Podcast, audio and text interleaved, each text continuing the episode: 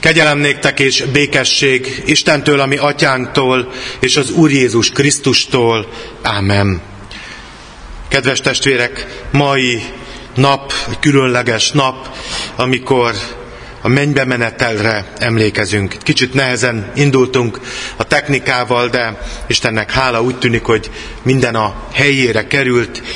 Olyan jó lenne, hogyha az életünkben is minden a helyére tudna kerülni.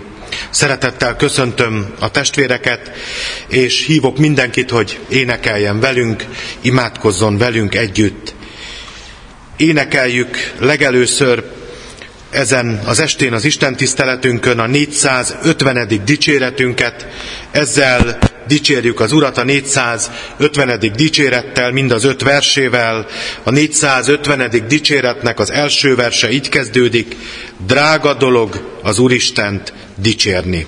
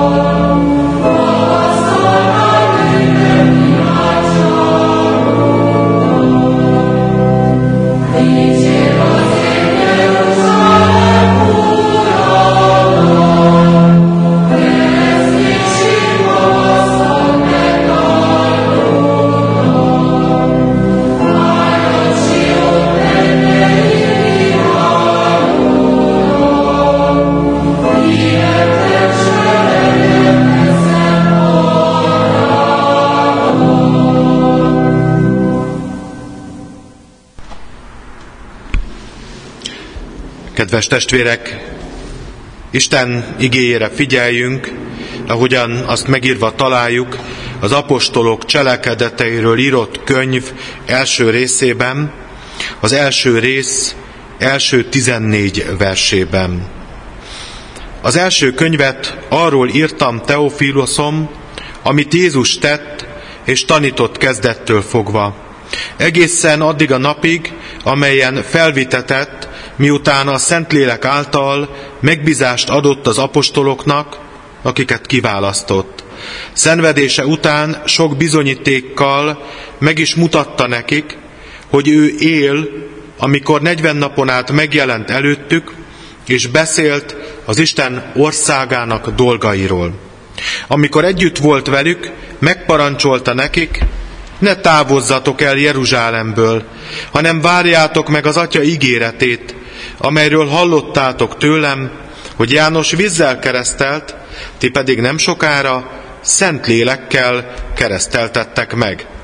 Amikor együtt voltak, megkérdezték tőle, Uram, nem ebben az időben állított helyre Izrael országát? Így válaszolt nekik, nem a ti dolgotok, hogy olyan időkről és alkalmakról tudjatok, amelyeket az Atya a maga hatalmába helyezett. Ellenben erőt kaptok, amikor eljön hozzátok a Szentlélek, és tanúim lesztek Jeruzsálemben, egész Judeában és Samáriában, sőt a föld végső határáig. Miután ezt mondta, szemük láttára felemeltetett, és felhőt takarta el őt a szemük elől. Amint távozása közben feszülten néztek az ég felé, ime két férfi állt meg mellettük fehér ruhában, akik ezt mondták. Galileai férfiak, miért álltok itt az ég felé nézve? Ez a Jézus, aki felvitetett tőletek a mennybe, úgy jön el, ahogyan láttátok őt felmenni a mennybe. Ezután visszatértek Jeruzsálembe, az olajfák hegyéről, amely Jeruzsálem közelében van, egy szombatnapi járóföldre. Amikor hazatértek, felmentek a felső szobába, ahol szállásuk volt, mégpedig Péter és János, Jakab és András, Fülöp és Tamás, Bertalan és Máté, Jakab, Alfeus fia, Simon az élóta, és Judás, Jakab fia. Ezek valamennyien egy szívvel és egy lélekkel kitartóan vettek részt az imádkozásban, az asszonyokkal, Jézus anyjá, anyjával, Máriával és testvéreivel együtt. Hallottuk Isten hozzánk szóló igéjét, jöjjetek, válaszoljunk Isten megszólító, hívó szavára imádságban, imádkozzunk. Urunk Istenünk, mennyei édesatyánk a Jézus Krisztus által. Ja, jó nekünk tudni, hogy Te eljöttél erre a világra. Jó arra emlékezni, hogy emberré lettél, hogy tanítottál, bizonyságot tettél a szavaiddal, a tetteiddel, ami atyánk szeretetéről. És köszönjük, hogy ezt a szeretetet kiábrázoltad ott a kereszten. És elmondtad nekünk, hogy ennyire szeret bennünket az Úristen. És mi megtudtuk, és megértettük, hogyha nem is vagyunk olyanok, akik méltók lennénk erre a szeretetre, kegyelemből és irgalomból, mégis Isten gyermekeivé lehettünk. Urunk, köszönjük, hogy mindezt megtetted értünk. És köszönjük, hogy nem csak eljöttél, nem csak feltámadtál, hanem azt ígérted nekünk, hogy ott az Atya mellett szüntelenül könyöröksz értünk. Köszönjük, hogy általad nekünk is menetelünk van a mennyei hazába. Köszönjük neked, Urunk Istenünk, hogy a te kegyelmedből már itt ezen a földön is a tieid lehetünk. Azzal a bizonyossággal, hogy aki elfogadta a te hívásodat, aki döntött melletted, akit te kiválasztottál, az örökre a tiéd marad. Urunk, köszönjük, hogy közben járónká lettél, hogy imádkozhatunk hozzád, és köszönjük, hogy úgy jöhetünk hozzád, mint aki ismered az életünket. Ismered az emberi létnek a nyomorúságát, és ismered a küzdelmeit. Így jövünk most, ezen az ünnepen, a mennybe menetel ünnepén, mi is hozzád, hogy taníts bennünket, hogy adj erőt a mi hitünknek, kegyelmesen fordulj hozzánk, és szólíts meg a Te igédben mindannyiunkat. A mi Urunkért, Jézus Krisztusért kérünk, Atyánk, hallgasd meg a mi imádságunkat. Amen. Isten igéjére, Isten igéjének a hirdetésére készülve énekeljük a 467. számú dicséretünket. 467. számú dicséretünket így kezdődik, mi jó, ha bűntől már szabad. Ennek a dicséretnek az első versét, valamint a negyedik és ötödik verseit fogjuk énekelni. 467-es számú dicséret.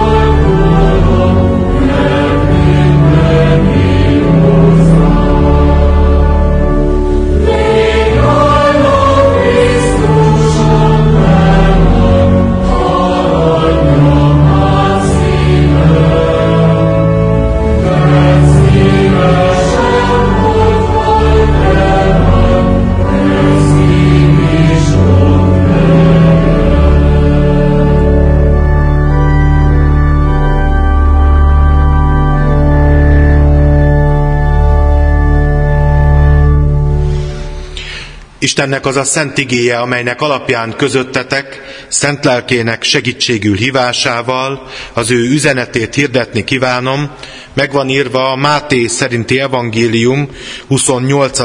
részében. A 28. résznek 18 és 19. valamint 20. verseiben. Most azonban, hogy érthetőbb legyen, előbb a 16. verssel kezdődő szakasszal olvasom. A 11 tanítvány pedig elment Galileába arra a hegyre, ahova Jézus rendelte őket. És amikor meglátták őt, leborultak előtte, némelyek azonban kételkedtek. Jézus pedig hozzájuk lépett, és így szólt, nekem adatott minden hatalom menjen és földön. Menjetek el, tehát tegyetek tanítványá minden népet, megkeresztelve őket az atyának, a fiúnak, és a Szentléleknek nevében. Tanítva őket, hogy megtartsák mindazt, amit én parancsoltam nektek, és ime, én veletek vagyok minden napon a világ végezetéig.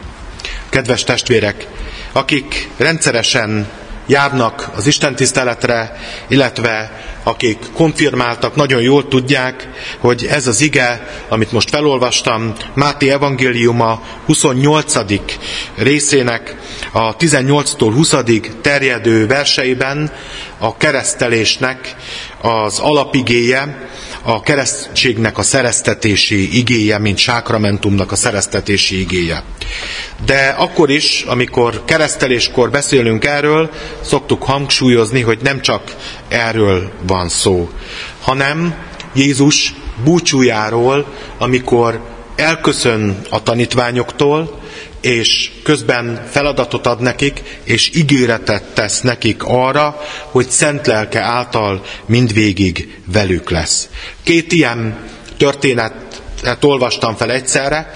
Az egyik az apostolok cselekedeteiről szól, ahol Lukács az evangélium után megírva az apostolok cselekedeteit, elmondja nekünk azt, hogy hogy is indulnak el, mi az a program, amit kapnak. Ez egy kicsit hosszabb leírás, mint a Máté szerinti evangéliumban, de lényegét tekintve ugyanarról van szó, ugyanarról feladatuk lesz, küldetésben lesznek, ott tanuk lesznek, itt pedig bizonyságot fognak tenni, és arról, hogy mindehez segítséget, Isten jelenlétét, szent lelkének a jelenlétét fogják kapni.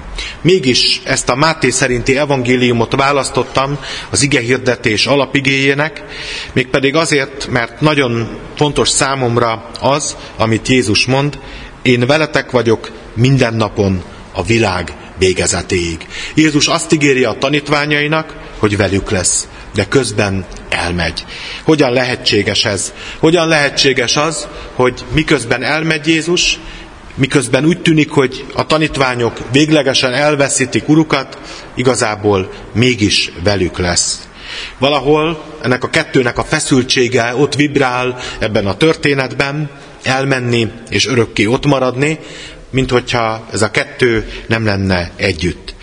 Nagyon fontos látni, hogy mindez nagyon is olyan kifejezés, nagyon is olyan helyzet, amely jellemző a mi keresztény életünkre. Ugyan Jézus testben nincsen velünk, de a lélek által most és mindenkor velünk van. Akkor is arra mutat rá, ami nekünk fontos, akkor is azt akarja elmondani. Ahogyan tudunk, merünk és szükséges egy-egy temetésen, egy-egy ravatal mellett megállva az örök életről beszélni, úgy ezen a ünnepen szükséges Isten jelenlétéről is beszélni. Nagyon kevesen tudják, hogy mit jelent ez az ünnep. Kevesen tudják, a neve is félrevezető, általánosságban régi hagyomány szerint áldozó csütörtöknek szokták mondani azt az ünnepet, ami húsvét után 40 nappal következik, 10 nappal pünkösd előtt, Jézus búcsúja a tanítványoktól. Húsvétkor Jézus feltámad, megjelenik a tanítványainak, és akit visszanyertek, akinek örültek, úgy tűnik, hogy most elveszítik. Jézus el fog menni. De mi tudjuk, és a tanítványok is reménykedhetnek, és meg is tapasztalják, hogy ez a történet pünköstkor folytatódik. Összekapcsolódik ez a történet a pünkösdel, úgy, ahogy összekapcsolódott korábban a húsvéttal. Összekapcsolódik azzal, hogy Jézus megígért szent lelke eljön. Ha az igére figyelünk, azt látjuk, nem azzal kezdődik, hogy menjetek el, és nem is csupán arról szól, hogy meg kell keresztelni mindenkit. Így most ebben a helyzetben, amikor nem egy keresztelésre készülünk, hanem ennek az igének az értelmét, üzenetét keressük, akkor rögtön látjuk, hogy a keresztelés egyik mozzanata csak ennek a feladatnak. Egyik mozzanata sokkal több részből, sokkal több feladatból áll. Azt mondja Jézus, nekem adatott minden hatalom menjen és földön. Ez a bevezetője. Nem arról van tehát szó, hogy Jézus egyszerűen csak feladatot ad, hanem tisztázza, hogy kitől kapják ezt a feladatot. Azt gondolom, hogy jó figyelmeztetés arra, hová kell figyelnünk.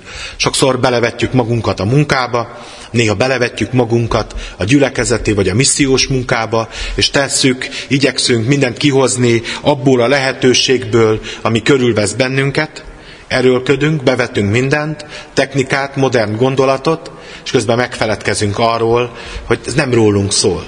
Hogy ez nem arról szól, hogy mi mit csinálunk, hanem igazából arról szól, hogy ki küldött el bennünket. Egy fontos kifejezés, elküldés. Itt el vannak küldve a tanítványok.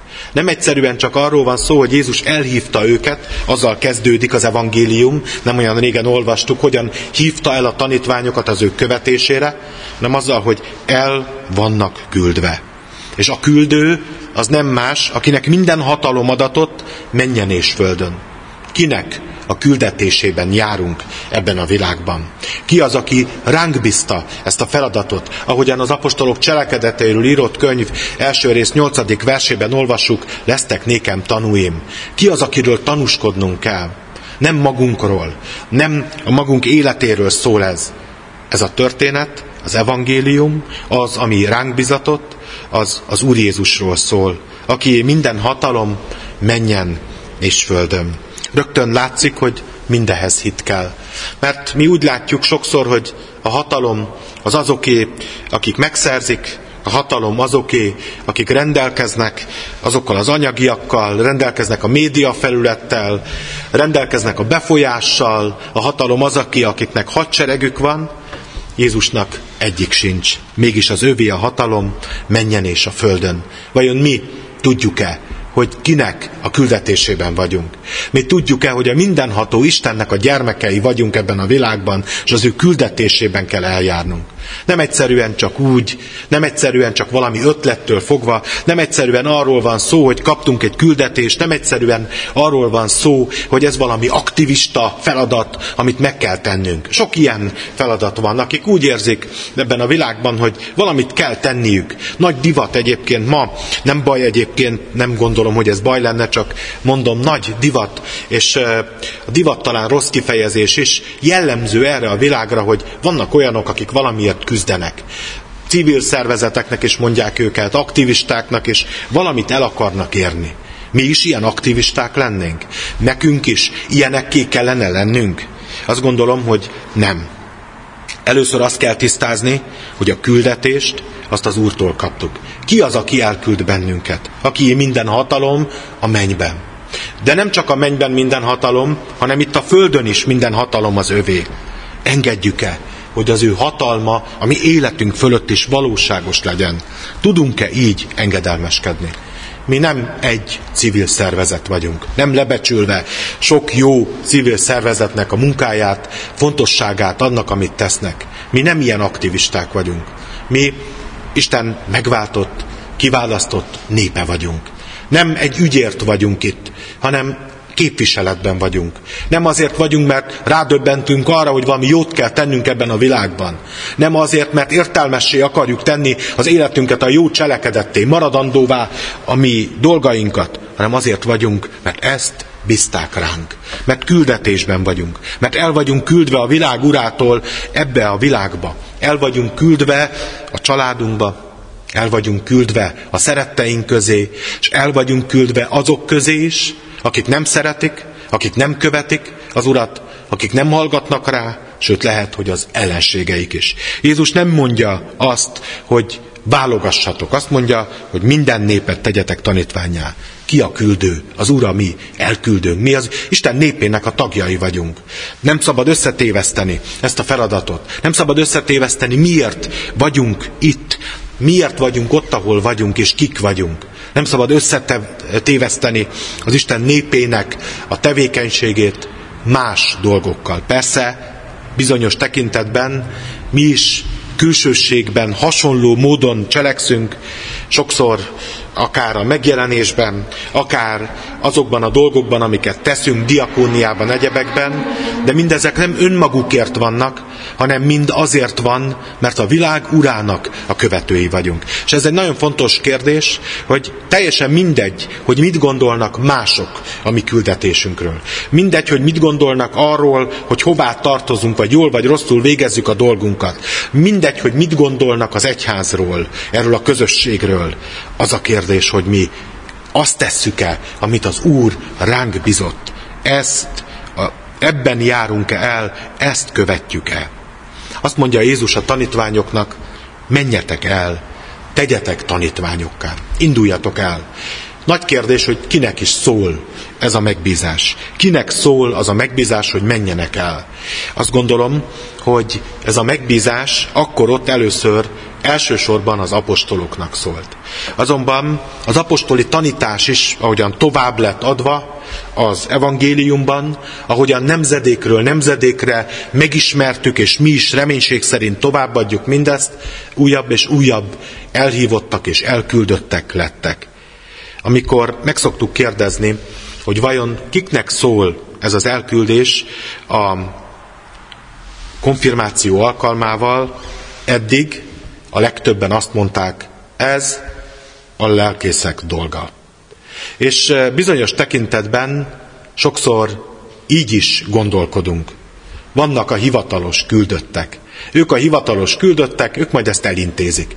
Mi pedig majd a partvonalról, rosszabb esetben nem csak szurkolunk, hanem kicsit megmosolyogjuk az erőlködésüket, és megítéljük azt, amit teszünk, amit ők tesznek. Nem biztos, hogy mindenki érzi, hogy ez egy közös ügy. Nem biztos, hogy mindenki tudja, mindenkinek része van belőle. Amikor Jézus azt mondja, tegyetek tanítványá minden népet, akkor ezt a feladatot az ő népének adja, a tanítványoknak. A kérdés az, hogy tanítványok vagyunk-e. Ha tanítványok vagyunk, akkor ez a mi feladatunk is. Természetesen nem mindenkinek ugyanaz a dolga a gyülekezetben. Nem mindenkinek a dolga, hogy vasárnap vagy ünnepnapon prédikáljon. Nem mindenkinek a dolga, hogy kiossza az úrvacsorai jegyeket. Sőt, tovább megyek, nem mindenkinek a dolga, hogy elinduljon, és másokat megszólítson, és misszióba menjen, akár itt, akár távoli földrészeken.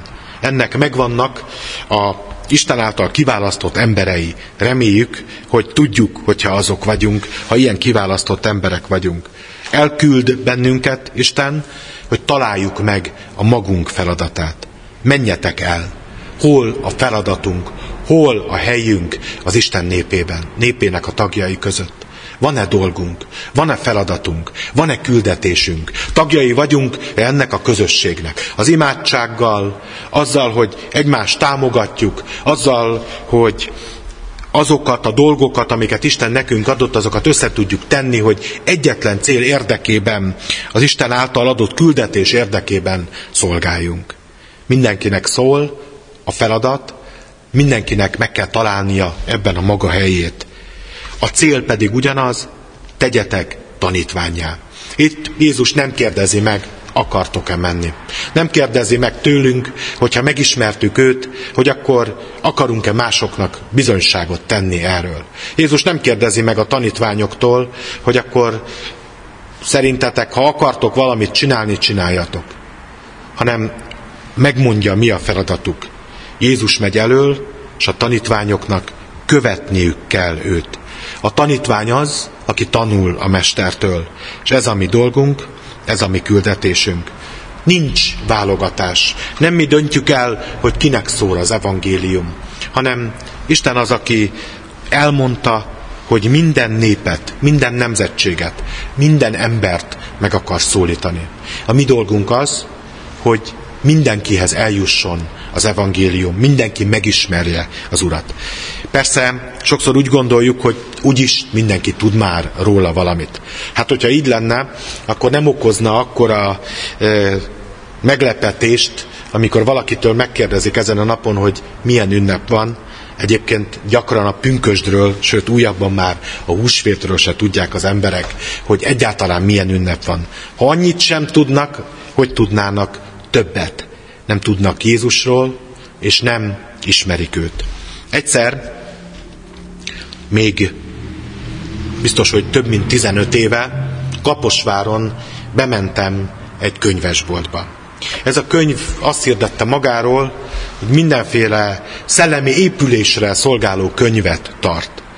És valóban, ahogy körbenéztem, volt ott minden. Keleti vallások, misztika, varázslás, mindenféle olyan szellemi dolog, ami mondjuk nekünk nem ajánlott, de tényleg buthától elkezdve talán nem volt olyan szellemi irányzat, tudom, hogy a buddhizmus nem mindenki tartja szellemi irányzatnak, nem akarok ebben most elmélyülni, de a lényeg az, hogy volt ott minden.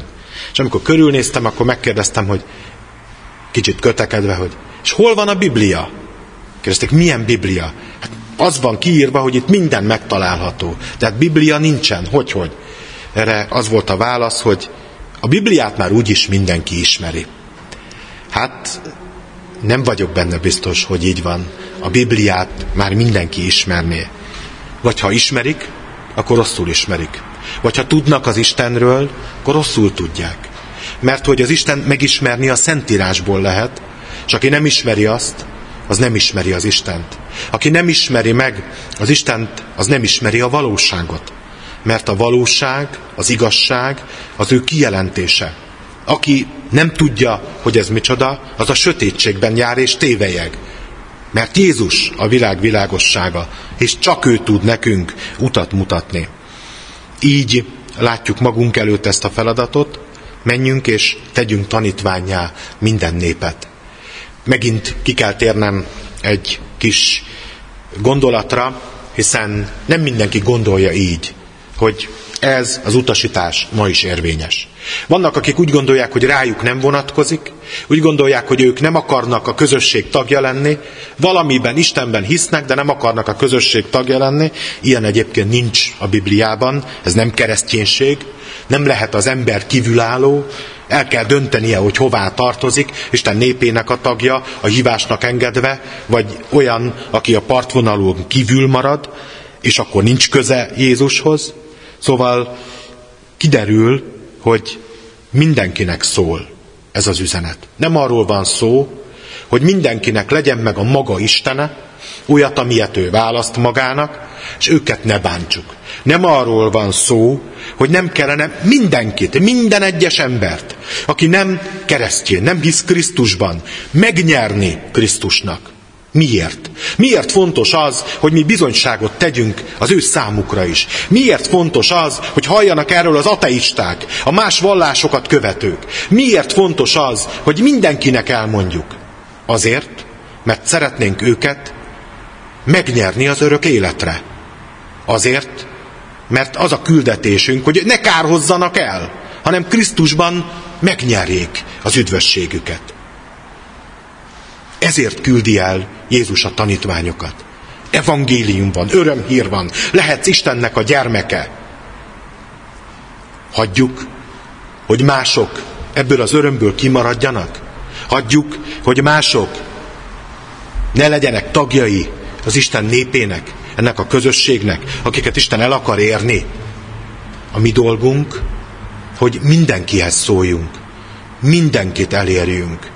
Nincs arról szó, hogy más valakinek nem kell erről beszélni. Én mindig megdöbbenve hallgatom, amikor valaki elismeri egy másik embernek a nagyságát, és azt mondja, hogy ó, hát ő már olyan bölcs és olyan intelligens ember, hogy ha hogy jövünk mi ahhoz, hogy Jézusról beszéljünk neki? Sehogy. Ez a mi dolgunk. Mi ezt nem tehetjük mérlegre. Alkalmas időben, alkalmatlan időben, alkalmas személyeknek, alkalmatlan személyeknek el kell mondani. Bizonyságot kell tenni. Tegyetek tanítványá minden népet. Mindenkinek ott van maga életében ez a feladat. Van, akinek el kell menni, van, akinek misszionáriussá kell lenni, van, akinek az utcát kell járnia, és van, akinek lehet, hogy csak ennyi, a csak az nagyon idézőjeles, hívő, bűnöket megbánó, Istennek szentelt életet kell élni. Szeretettel, másokat is Istenhez vezetve. Hol van a mi szerepünk? Tesszük-e? Fontos-e? Komolyan vettük-e az Istent, amikor elküldött bennünket? Kihez küldött? Vajon ról, tudják rólunk, hogy kihez tartozunk? Vajon ismernek bennünket úgy, mint akik elég elkötelezettek Isten gyermekeiként? Úgy értem, hogy elég fontos-e az életünkben az, hogy Istennek a gyermekei legyünk. Elég fontos-e, hogy úgy rendezzük az életünket, hogy ápoljuk ezt a kapcsolatot. Elég fontos-e, hogy odafigyeljünk Istenre, vagy csak egy a többi lehetőség közül. Kedves testvérek, úgy örültem, amikor megkezdődhettek ezek az online közvetítések, és azt láttam a visszajelzésekből, hogy sokan vannak, akik figyelnek az Isten igéjére. Biztatás volt az üres templomhoz képest, hogy voltak olyan pillanatok, amikor nem fértünk volna be ide, nem csak ilyen karantén elhelyezéssel, hanem amikor teljesen, teljes mértékben minden helyet elfoglalhattunk volna. Vajon megmarad-e ez a lelkesedés bennünk? Vagy most jön az, amikor minden más Isten elé kerül majd az életünkben. Hiszen beindul a világ, kinyílnak a lehetőségek, és annyi mindent lehet csinálni az Istenre figyelés helyett. Tudunk-e jól mérlegelni? Komolyan vesszük-e, hogy hová tartozunk? Amikor azt mondja az ige, hogy minden népet tanítványá kell tenni, akkor arról beszél, hogy meg kell keresztelni. A keresztség az, ami által mi mindannyian Isten népek közösségének a tagjává leszünk, mégpedig külső látható módon is. Amikor érvényesnek ismerjük el, magunkra nézve, gyermekeinkre nézve, Istennek a kegyelmét, Krisztus áldozatát. Aki az ő népének a tagja, az nem csak a keresztelésig tagja, hanem aki így dönt, az örökké a népnek a tagja marad az életében és minden tekintetben. Tanításról is van itt szó, a tanítványok tanítanak. Tanítanak az életükkel, a bizonyságtételükkel, tanítanak mindazzal, amit megismertek az Úrtól. Érdekes, hogy előbb van a keresztelés, és azután van a tanítás. Miért érdekes ez? Magától értetődőnek látszik, hiszen a mi időnkben a gyermekeket megkereszteljük legtöbbször, mármint a legtöbb keresztelés gyermekkeresztelés, úgy értem, és amikor megkereszteltük a gyermekeket, akkor utána következik a tanítás, hogy otthon imádságra, Isten félelmére tanítjuk őket, hogy a templomban, a gyermekisten tiszteleten megismerkednek ezekkel a történetekkel, meg nyilván otthon is, hogy a hittanra járnak az iskolában, hogy konfirmálni fognak, és hogy Isten gyermekeinek a közösségéhez kezdenek el tartozni, és folyamatosan ismerik meg az Urat. Mégis azt mondja, megkeresztelve, és majd tanítva, az utána van ebben a sorrendben. Azért érdekes ez, mert akkor, amikor ezek a, a felnőtteket keresztelték korábban, akkor előbb tanításban részesültek, amikor már mindent tudtak, akkor utána tettek hitvallást, és azután lettek a gyülekezet tagjai. Így van nálunk a felnőtt keresztelés és a felnőtt konfirmációkor, amikor megismerik Isten kegyelmének alapvető tanításait megismerik hitünknek, az igazságait, és amikor ezt vállalják, hitvallást tesznek, akkor lesznek a közösség teljes jogú tagjai. De úgy tűnik, hogy ez akkor sem volt elég. Mi olyanok vagyunk, akik tanítványokká lettünk, de tanítottakká is kell lennünk. Szükségünk van arra, hogy az Isten igéjéből tanításban részesüljünk. Hogy a Szentlélek által megértsük az Istennek az üzenetét, megértsük az Istennek a tanítását, és hogy ahogyan változik az életünk, és ahogyan meglátjuk mindazokat a dolgokat, amiket felismerünk, közelebb kerüljünk az Úrhoz. Nem úgy van a kereszténység, mint ahogy az iskola. Az iskolába elmegyünk, elvégezzük a négy osztályt, akkor lehet menni nyolc osztályos iskolába. Elvégezzük a hat osztályt, akkor lehet menni hat osztályosba. És miután elvégeztük a gimnáziumot, leérettségiztünk mondjuk, vagy elvégeztük a szakmát, amit kellett, és letettük, akkor elvileg készen vagyunk. Akkor érettek vagyunk, akkor annak a szakmának, vagy annak a szakterületnek az ismerői és tudói vagyunk. És akkor innentől kezdve már a munka világa, vagy továbbtanulás világa következhet. De nem így van a hittel. Azzal, hogy konfirmáltunk, nem fejeződik be a tanulásunk. Sőt, olyat mondok, ami talán meglepő is, meg nem meglepő is, azzal, hogy valaki elvégzi a teológiát, akár teológiai tanár is lesz, ez a tanulás nem fejeződik be. Az Isten tanulása, a követés tanulása. Ismerjük a mondást, a jó pap is holtig tanul, és valóban erről van szó, nem csak a pap, nem csak a lelkész, hanem mindannyiunk tanulunk egész életünkben. Nem tudjuk befogni, nem tudjuk megismerni Istent úgy, hogy ez befejezett legyen. Viszont csodálatos dolog, hogy egyre jobban ismerhetjük őt, egyre jobban ismerhetjük önmagunkat, és egyre inkább Isten gyermekeivé lehetünk, hogy egykor majd, amikor Jézus visszatér, egészen az övéi legyünk, egészen hozzá tartozzunk. Azt mondtam, hogy azért ezt az igét választottam, mert miközben Jézus elmegy, azt mondja, hogy minden napon velünk van. Olyan jó ez, olyan nagy dolog, hogy bármikor, ha összekulcsolom a kezem, és Istenre figyelek, és elkezdem neki mondani mindazt, ami a szívemen van, akár hálaadás, akár kérés, akár könyörgés, akkor tudom, hogy ő hallja. Olyan jó, hogy ilyen közel van hozzánk az Isten, hogy itt van velünk, és nem fog bennünket elhagyni semmiképpen, hogy mindig megmarad ez a lehetőség nekünk. Én veletek vagyok. Velünk akar lenni. A kérdés csak az, mi akarunk-e vele lenni. A kérdés csak az, elfordulunk, ott hagyjuk, nem foglalkozunk vele, hűtlenek leszünk, vagy mi is akarunk vele lenni Jézussal, aki azt ígérte, hogy elmegy, mégis velünk van. Nem csak a mi életünkben, hanem minden napon, a világ végezetéig. Így hív bennünket az Úr Jézus ezen az ünnepen is, hogy maradjunk mellette, kövessük őt, és neki adjunk hálát. Amen.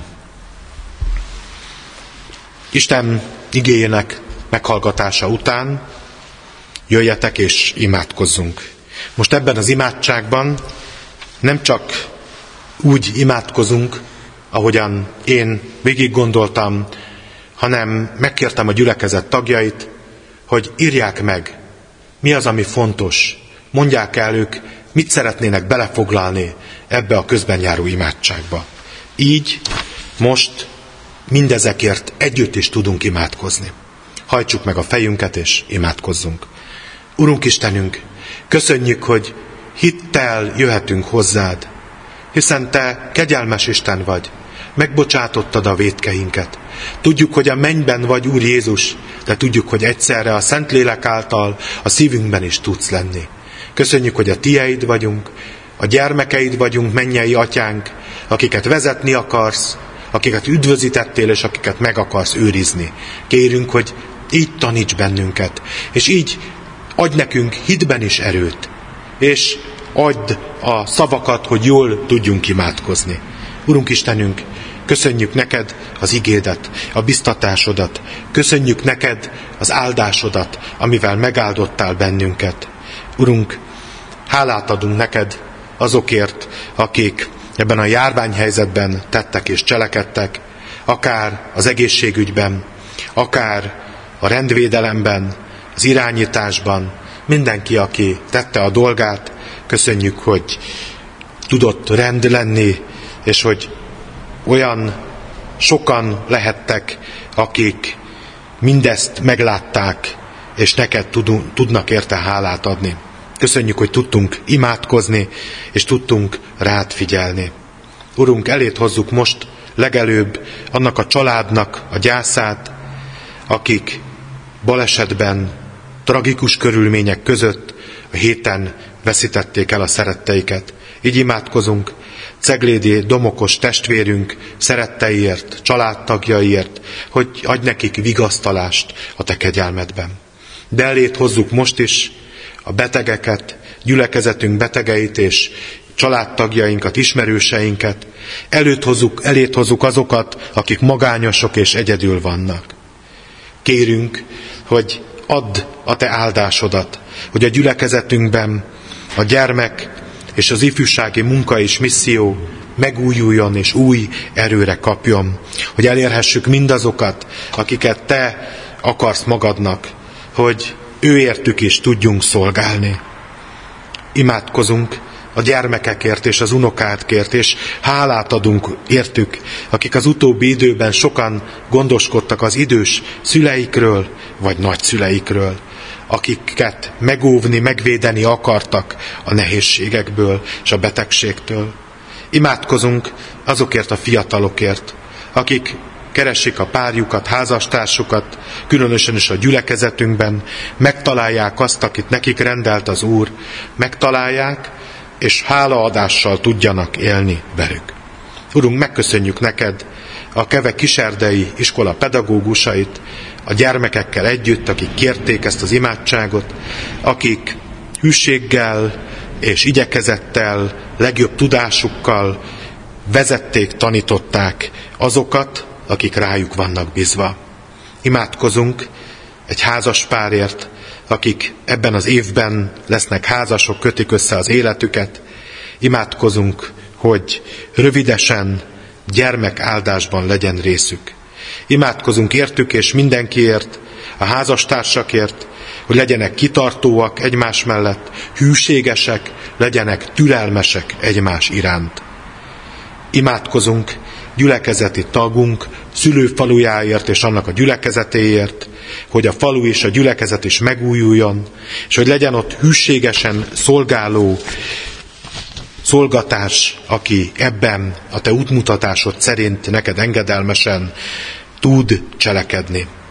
Imádkozunk azért, Urunk, hogy ne legyünk restek a jóra, legyünk Istennek akaratának követői és hálásak. Imádkozunk a gyülekezetünkért, gyülekezetünk minden tagjáért, imádkozunk minden keresztény gyülekezetért, imádkozunk nemzetünkért, minden magyarért szerte a világban. Imádkozunk a gyülekezetekben szolgáló lelkipásztorokért, családtagjaikért és a presbiterekért.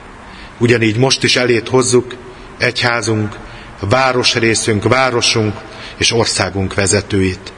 Kérünk, hogy áldásoddal, kegyelmeddel vezesd őket és vezess mindannyiunkat. Jézus Krisztusért kérünk, hallgasd meg az imádságunkat. Amen. Sok mindenért lehetne még, és bizonyára kellene is imádkozni. Most mégis imádkozzunk úgy, ahogyan az Úr Jézus tanított bennünket együtt. Mi atyánk, aki a mennyekben vagy, szenteltessék meg a te neved, jöjjön el a te országod, legyen meg a te akaratod, amint a mennyben, úgy a földön is. Mindennapi kenyerünket add meg nekünk ma, és bocsásd meg védkeinket, miképpen mi is megbocsátunk az ellenünk védkezőknek. És ne vigy minket kísértésbe, de szabadíts meg a gonosztól, mert tied az ország, a hatalom és a dicsőség mind örökké. Amen. Hirdetem az adakozás lehetőségét tudva, jókedvű adakozót szereti az Isten. Köszönjük az egyik eddig gyűjtött, és eddig átutalással is megkapott adományokat, persejpénzeket és egyház fenntartási hozzájárulásokat. Szeretettel hirdetem, hogy a ránk következő, illetve ezen a héten a következő vasárnap, 24-én, a pünkösd előtti vasárnap megnyitjuk a templomot, természetesen úgy, hogy közben az óvintézkedéseket betartjuk, ezekről majd tájékoztatást adunk, amit előre lehet tudni, hogy a templomba is mindenkinek maszkban kell érkezni. Megértjük, és elfogadjuk azoknak a döntését, akik egyenlőre óvatosabbak szeretnének lenni, talán bizonyára megvan az okuk, hogy így legyen, az ő számukra is, és a távol levők számára továbbra is közvetíteni fogjuk most már, immár ezt az alkalmat. Felkészülünk, hogy úgy tudjunk leülni a templomban, hogy mindenki biztonságos távolságot tudjon tartani. Szeretném felhívni, természetesen 10 órakor kezdődik az Isten tisztelet. Szeretném felhívni a testvérek figyelmét, hogy van lehetőségünk, a jogszabályok is megengedik, és időpontunk is van, hogy gyülekezeti táborba menjünk Balatonszárszóra, július 1 és 5 között. Szeretettel, és újra kérem a testvéreket, hogy akik szívesen jönnének, minél előbb jelentkezzenek, hiszen vasárnap, hogyha nem lesz meg a létszámunk, akkor utána már nincs lehetőség arra, hogy elinduljunk. Illetve ha betellik, akkor pedig másokat nem tudunk vinni. Tehát kérem szeretettel a visszajelzést. A záró éneket énekeljük az áldás előtt. A záró énekünk egy aránylag ritkábban énekelt ének, a 358. dicséret, az első négy versét és a nyolcadik verset énekeljük. A 358. dicséret első négy versét és nyolcadik versét énekeljük. Az első így kezdődik, Krisztus mennybe felméne.